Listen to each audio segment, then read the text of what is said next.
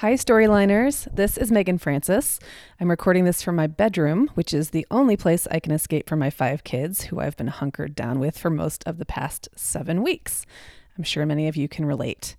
I wrote this piece as a response to some of the really angry and contentious posts I was seeing on Facebook lately, and now I'm happy to be sharing it with all of you. When I was a young teen, I read the Stephen King book, Needful Things, and thought it was one of the most sad and scary books I'd ever read. Here's the premise. A man, who is presumed to be the devil, opens a shop in a small town. As patrons come in, he shows each of them the thing that they desire more than any other, but then he creates hoops for them to jump through. Just little, seemingly harmless pranks he tells them to pull on other people in their community in order to get their thing. Slowly and methodically, the storekeeper pits the townspeople and their desires against one another. In the end, he doesn't even have to do the dirty work of inciting violence. The customers actually do that job nicely on their own. I hadn't thought about Needful Things in at least 2 decades, but in the midst of so much dissension surrounding the policies, practices, and politics that are playing out due to the coronavirus, it's been on my mind quite a bit. And what's been on my mind the most is that humans tend to have different and sometimes opposing desires that often stand in contrast to or can create conflict with one another's. We all have our own needful things. I'm not talking about literal things here, like the baseball cards and the lampshade I remember from the book.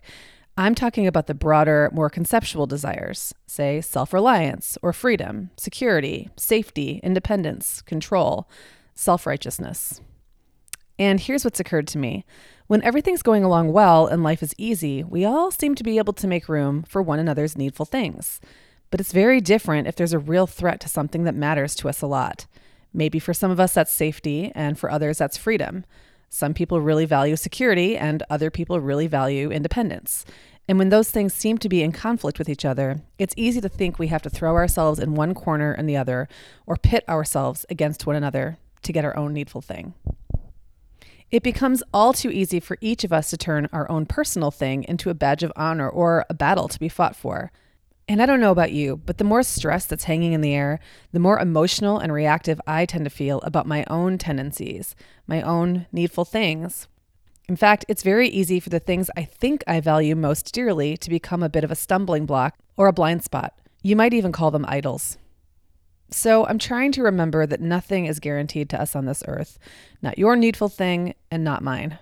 My desire for safety or freedom or knowledge aren't necessarily bad in and of themselves, but they can get in the way of a more important thing.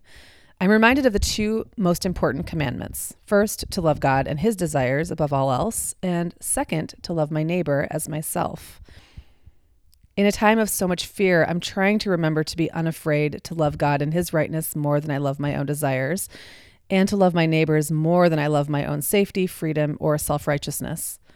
But with every social media post I write or share, in fact, with every thought I indulge, I have the opportunity to either ignore or uphold those 2 most basic tenets of a truly good and grace-filled life. So the question I keep asking myself is, which needful thing am I prioritizing with every choice I make or comment I post? Can I show more love and grace to people I disagree with? Can I submit to situations that are uncomfortable or frustrating? Can I put my own desires aside in place of the higher good? It's maybe never been harder for me to examine and sometimes suppress my own urges and tendencies. But I also think it's never been more important, because no matter what, we are all in this together. Have a peaceful week, Storyliners.